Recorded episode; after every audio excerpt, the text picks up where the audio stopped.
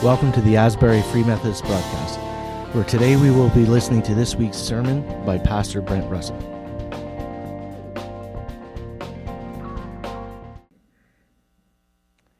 Well, again, a happy Mother's Day to those of you who are mothers, and I am not speaking on Mother's Day. Uh, I, well, I'm speaking on Mother's Day, but I'm not speaking on the topic of Mother's Day.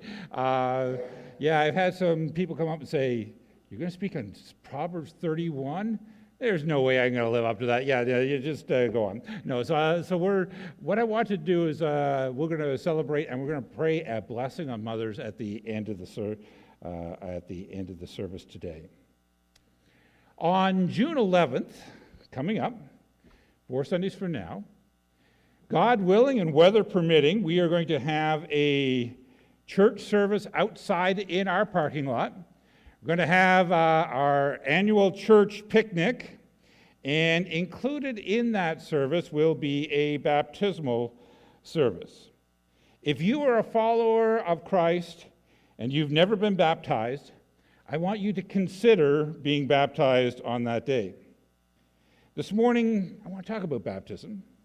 For those of you who haven't been baptized, I'm, I'm hoping that you'll understand what it means. For those of you who have been baptized, I want to affirm what you did. And for those of you who are going to whip, witness a baptism, I want you to understand what you're seeing.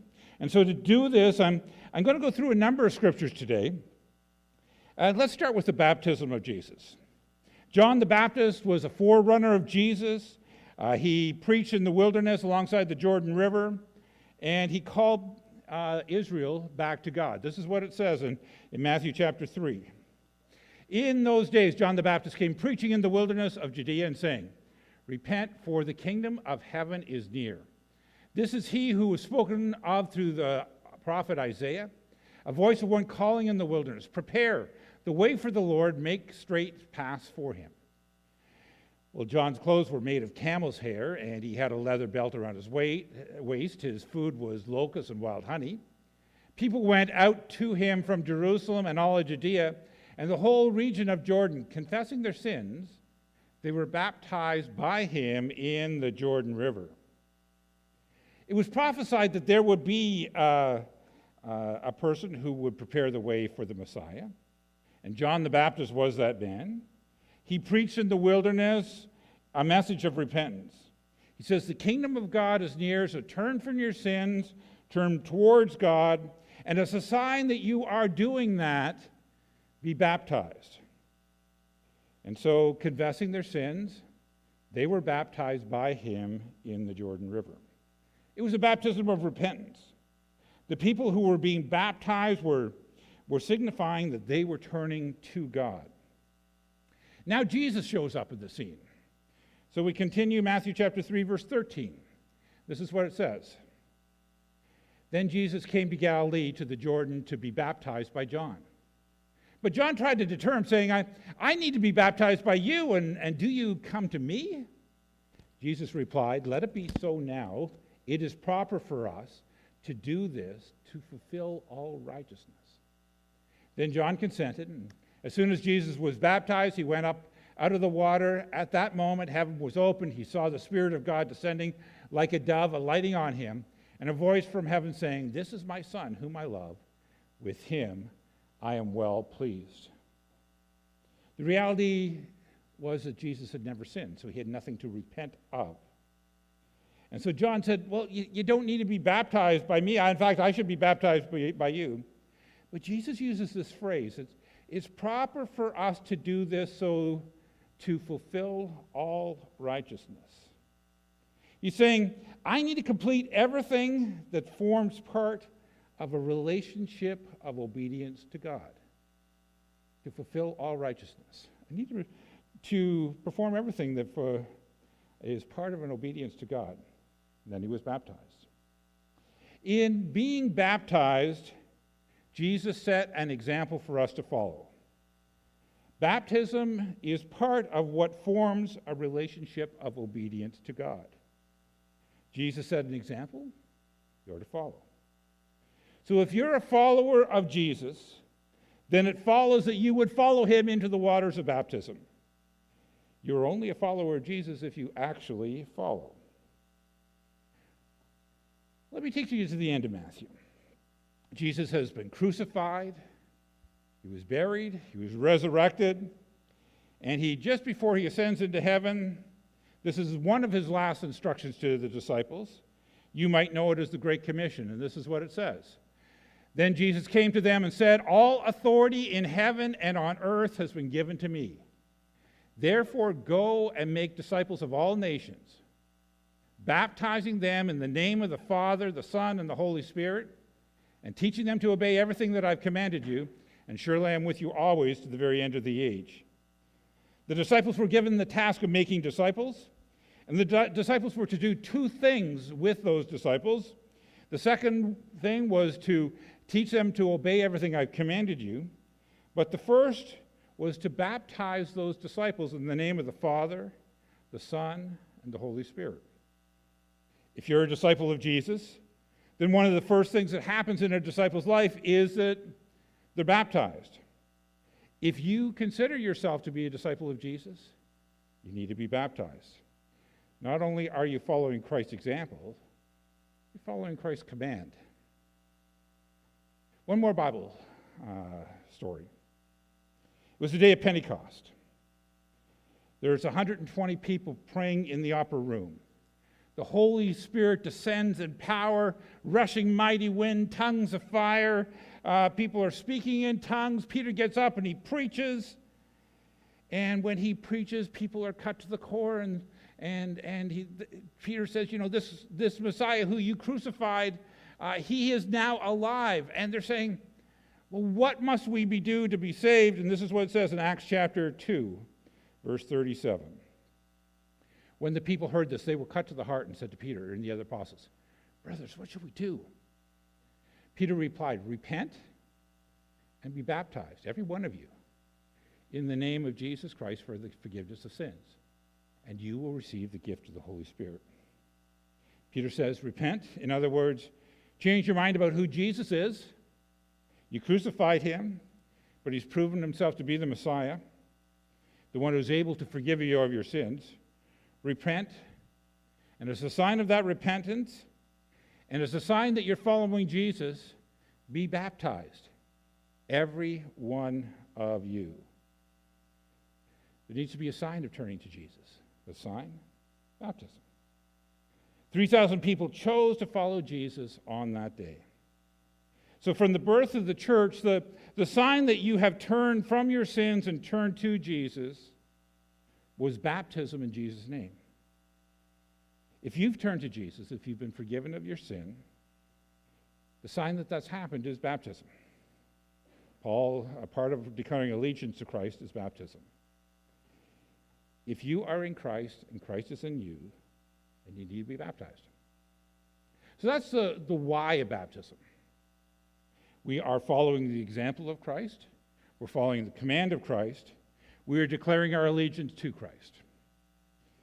Now, let me tell you what's actually happening in baptism. Come with me to the passage that was read, to Romans chapter 6. And uh, the Apostle Paul has been talking about the, how amazing grace is. Even more when we are sinners, Christ died for us. And, and uh, there's just this grace, God's undeserved favor is upon you. And he says, you know, where there are graces, uh, where sin is huge, grace is bigger yet. And so he follows on his own logic. Well, if that's true, if there's more grace where there's more sin, shouldn't we sin more so we can see more grace? And he says, no. Um, Romans chapter 6, verse 1. What shall we say then? Shall we go on sinning that grace may increase? By no means. We are those who have died to sin. How can we live in it any longer? Oh, don't you know that all of you who were baptized into Christ were baptized into his death? We were therefore buried with him through baptism into death, in order that just as Christ was raised from the dead through the glory of the Father, we too may live a new life. I'm going to come back to that passage, but let me read the other verse that we read before too Galatians chapter 2, verse 20. I have been crucified with Christ. I no longer live, but Christ lives in me. The life I now live in the body, I live by faith in the Son of God who loved me and gave himself for me.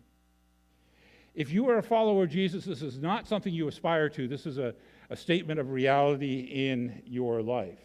When you gave your life to Jesus, when you said, Jesus, I believe you died for me, I'm putting my faith in you, and I give my sins to you, I'm trusting you to give me your righteousness.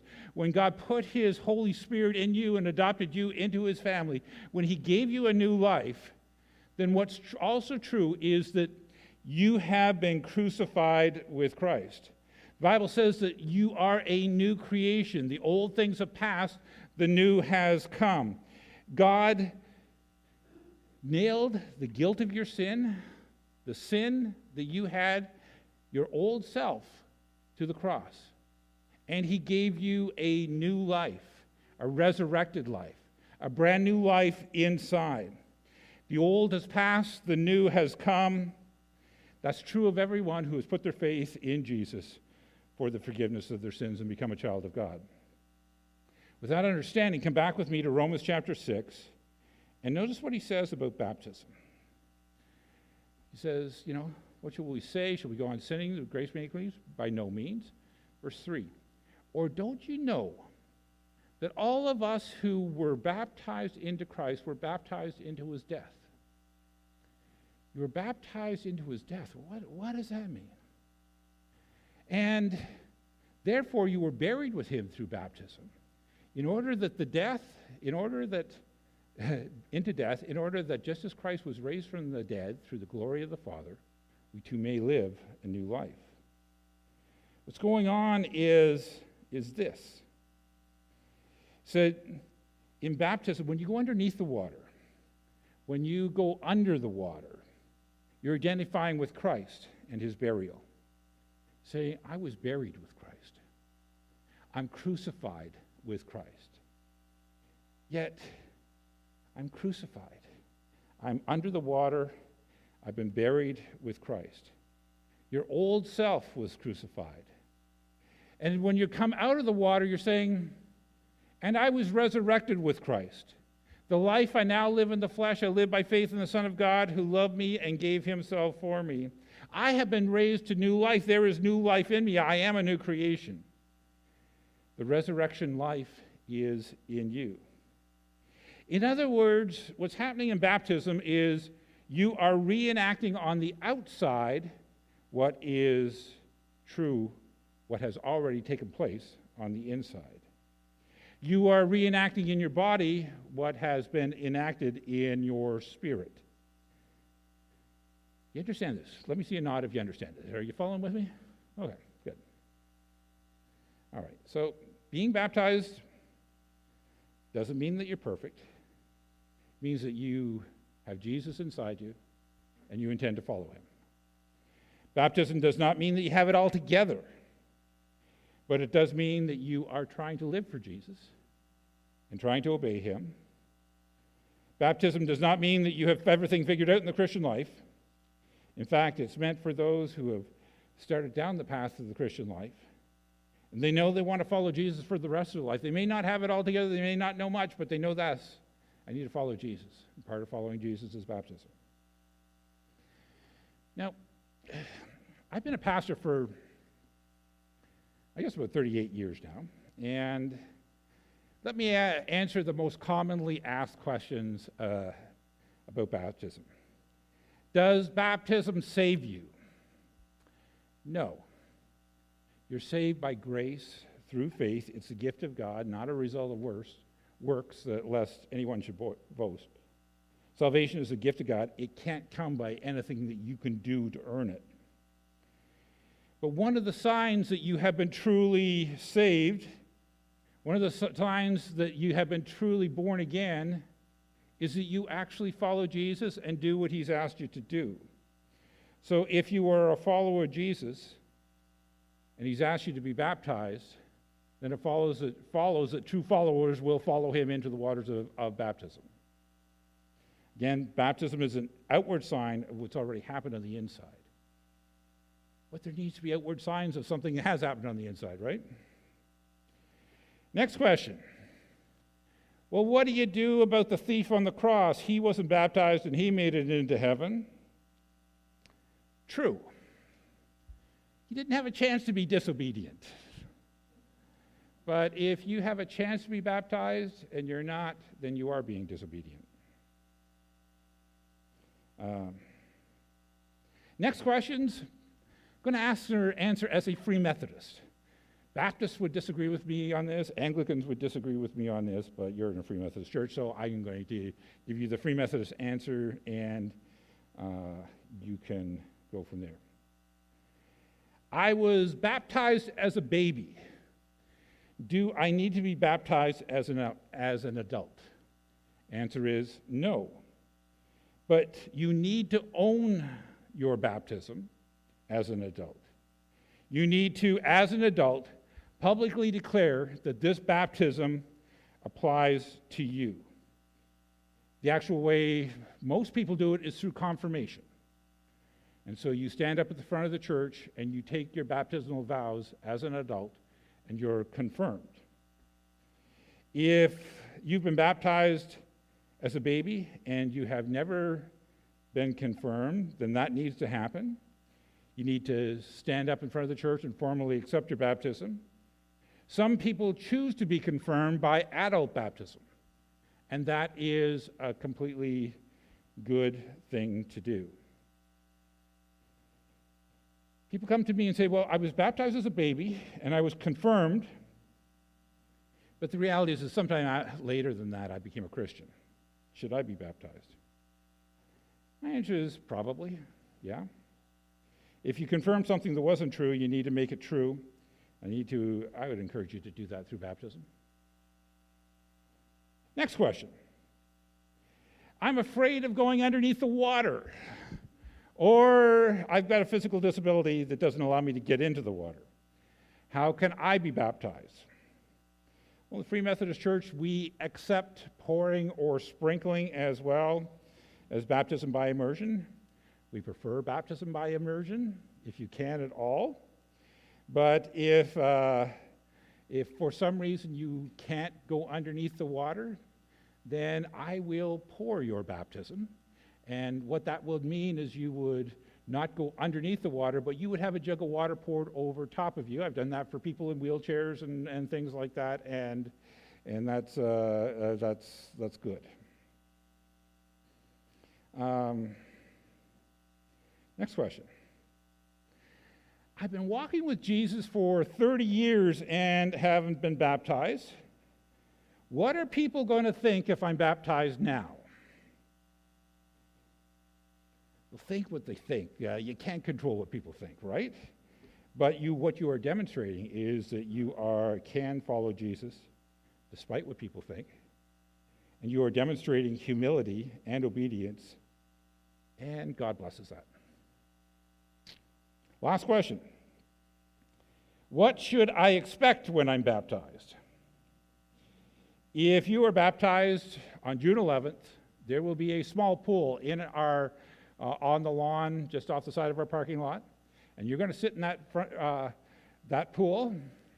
And what's going to happen is I'm going to ask you Have you received Jesus into your life, and do you plan to follow him for the rest of your life?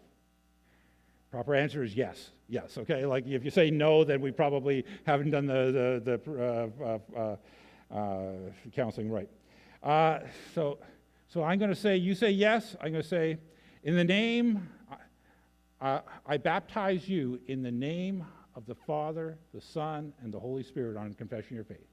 And you're going to essentially do a sit up into the pool. I'm going to take you down. I promise not to hold you there, and I do promise to bring you back up.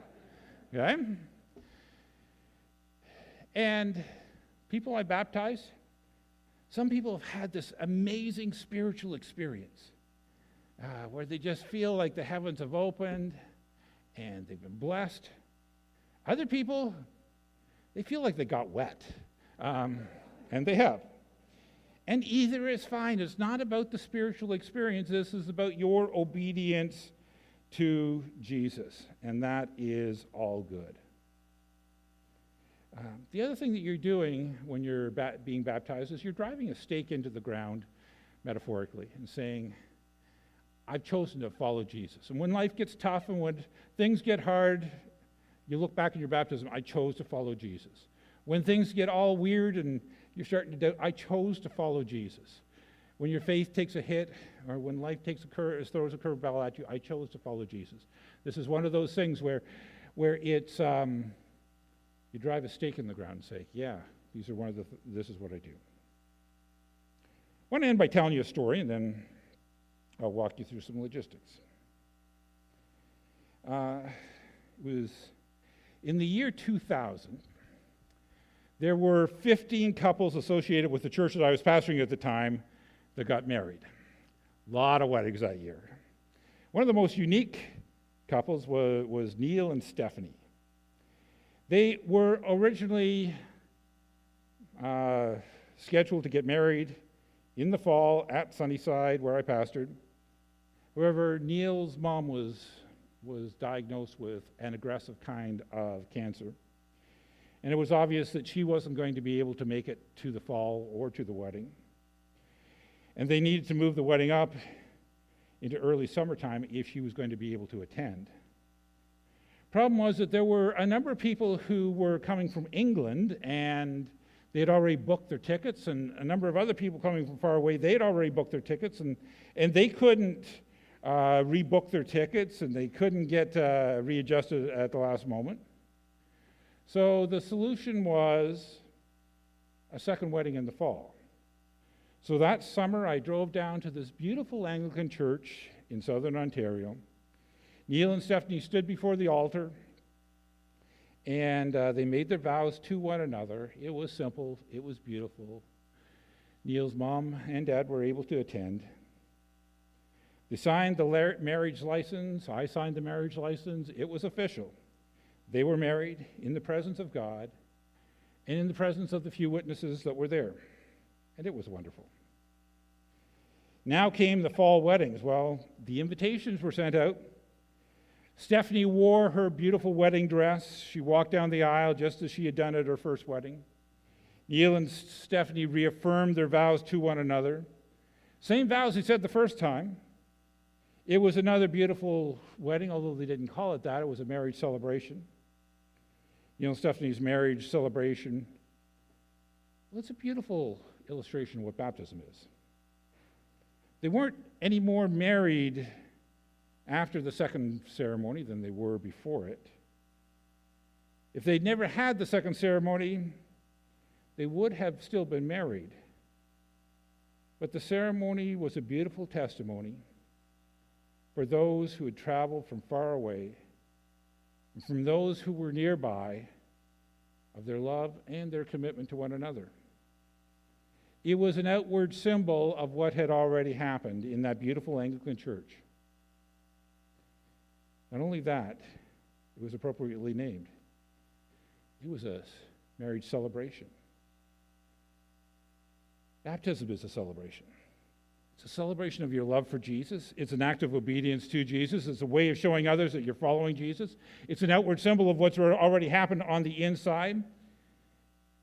You're following Jesus' example, you're following his command. If you are a follower of Jesus, be baptized.